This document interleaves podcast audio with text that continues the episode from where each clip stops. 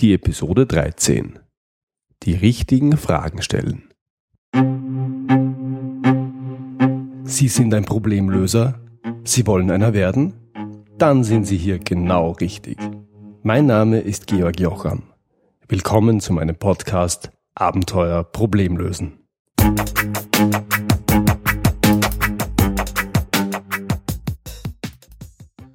Liebe Hörerinnen und Hörer, Sie hören es vielleicht an meiner Stimme, ich bin angeschlagen. Aber bitte kein Mitleid, weil es geht mir gut. Es geht mir sogar sehr gut. Und das hat zum einen den Grund, dass es mir schon sehr schlecht gehen muss, damit es mir einmal nicht gut geht. Und zweitens geht es mir gut, weil dieser Podcast letzte Woche in eine neue Dimension vorgedrungen ist. Was heißt das? Platz 1 in den österreichischen iTunes Podcast Charts. Und zwar nicht nur Kategorie Wirtschaft, da ist Abenteuer Problemlösen schon länger unter den Top 3. Aber letzte Woche erstmals an der Spitze über alle Kategorien hinweg. An der Spitze über alle Kategorien. Das muss man sich auf der Zunge zergehen lassen. Da muss es einem doch gut gehen, oder?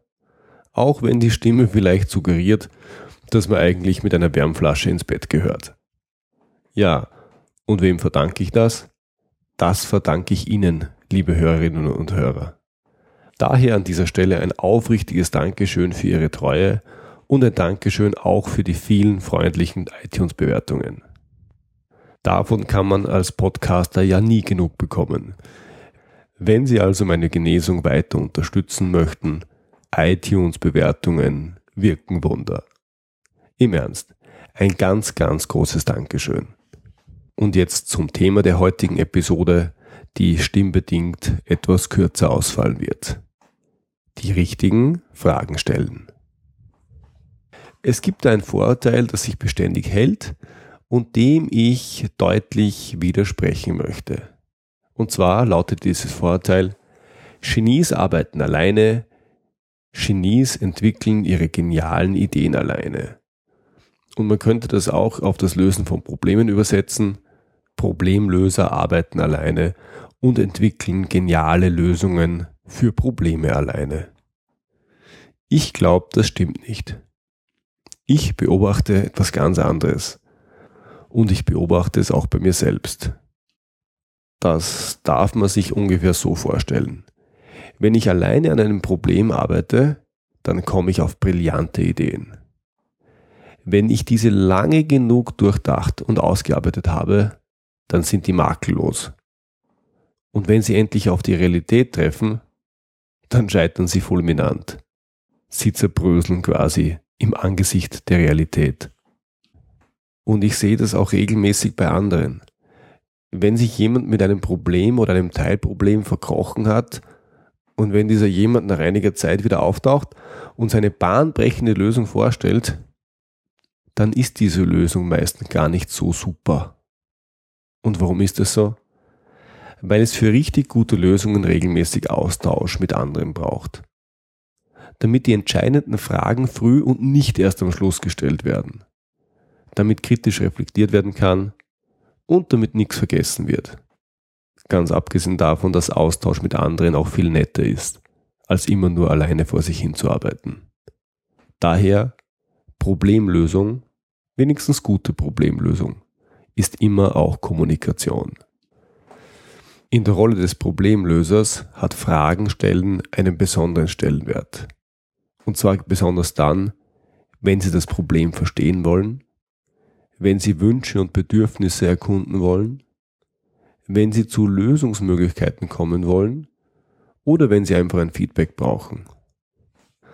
Und beim Fragenstellen habe ich mir drei einfache Regeln verordnet. Und diese drei Regeln möchte ich heute gern mit Ihnen teilen. Erstens. Möglichst viele offene Fragen verwenden. Was ist eine offene Frage? Eine offene Frage lässt viele verschiedene Antworten zu. Ein Beispiel. Ich habe mich in ein Problem vertieft und glaube eine Lösung gefunden zu haben. Damit gehe ich zu meinem Kollegen und sage zum Beispiel, was hältst du davon? Was gefällt dir daran, was nicht? Wie würdest du weiter vorgehen? Das sind Beispiele für offene Fragen. Und ich frage nicht, findest du die Idee gut oder schlecht? Das wäre eine geschlossene Frage. Man kann es auch so sagen. Offene Fragen sind Fragen, die dem Antwortenden Raum geben, die ihm Platz geben, so viel oder so wenig zu antworten, wie er möchte. Geschlossene Fragen sind Fragen, die wenige Antwortmöglichkeiten haben, aus denen man auswählen kann. Und für viele haben offene Fragen ein paar Nachteile, wie zum Beispiel, es ist nicht erwartbar, was da kommt. Und man braucht möglicherweise Zeit, weil die Antwort etwas umfänglicher ausfällt. Für mich persönlich haben offene Fragen nur Vorteile. Ich werde überrascht, ich erfahre etwas Neues und ich kann lernen. Daher verwende ich, wann immer es geht, offene Fragen. Wichtig dabei, offene Fragen bringen nur dann etwas, wenn ich offen für die Antworten bin. Meine zweite Regel zu Fragen. Besser nach Problemen fragen, weniger nach Lösungen. Henry Ford, der Gründer der Ford Motor Company, ein genialer Automobilbauer in der ersten Hälfte des 20. Jahrhunderts hat einmal gesagt, wenn ich die Menschen gefragt hätte, was sie wollen, hätten sie gesagt, schnellere Pferde. Ich mag dieses Zitat. Und ich glaube, so ist es häufig. Wenn man nach Lösungen fragt, dann kommt meistens das, was die Menschen für Lösungen halten. Nur häufig hat das wenig mit einer Lösung zu tun. Wenn man nach Problemen fragt, kommt man zwar nicht unmittelbar zu einer Lösung, aber man versteht das Problem wenigstens und kann dann den nächsten Schritt gehen. Ich glaube, man kann schon auch nach Ideen für Lösungen fragen. Allerdings sollte das später kommen. Meine dritte Regel. Fragen stellen, die das Gegenüber auch beantworten kann und will. Dazu möchte ich Ihnen ein kurzes Beispiel erzählen, wie ich glaube, dass es nicht sein sollte. Ich gehe alle zwei bis drei Monate zum Friseur. Soweit so gewöhnlich. Ich setze mich dann hin, ich bekomme einen Kaffee und werde gefragt, wie hätten Sie es denn gern? Und ich sage dann meistens sowas wie, bitte insgesamt ein bisschen kürzer, vor allem hinten und auf der Seite. Und dann kommt häufig eine Rückfrage, die ich nicht und nicht verstehe. Und zwar, mit oder ohne Maschine? Und ich denke mir, die Dame ist Fachfrau, die soll das wissen. Und ich sage dann meistens, keine Ahnung. Entscheiden Sie das bitte. Und meistens geht's dann noch weiter. Die nächste Frage lautet, sind 6 mm in Ordnung?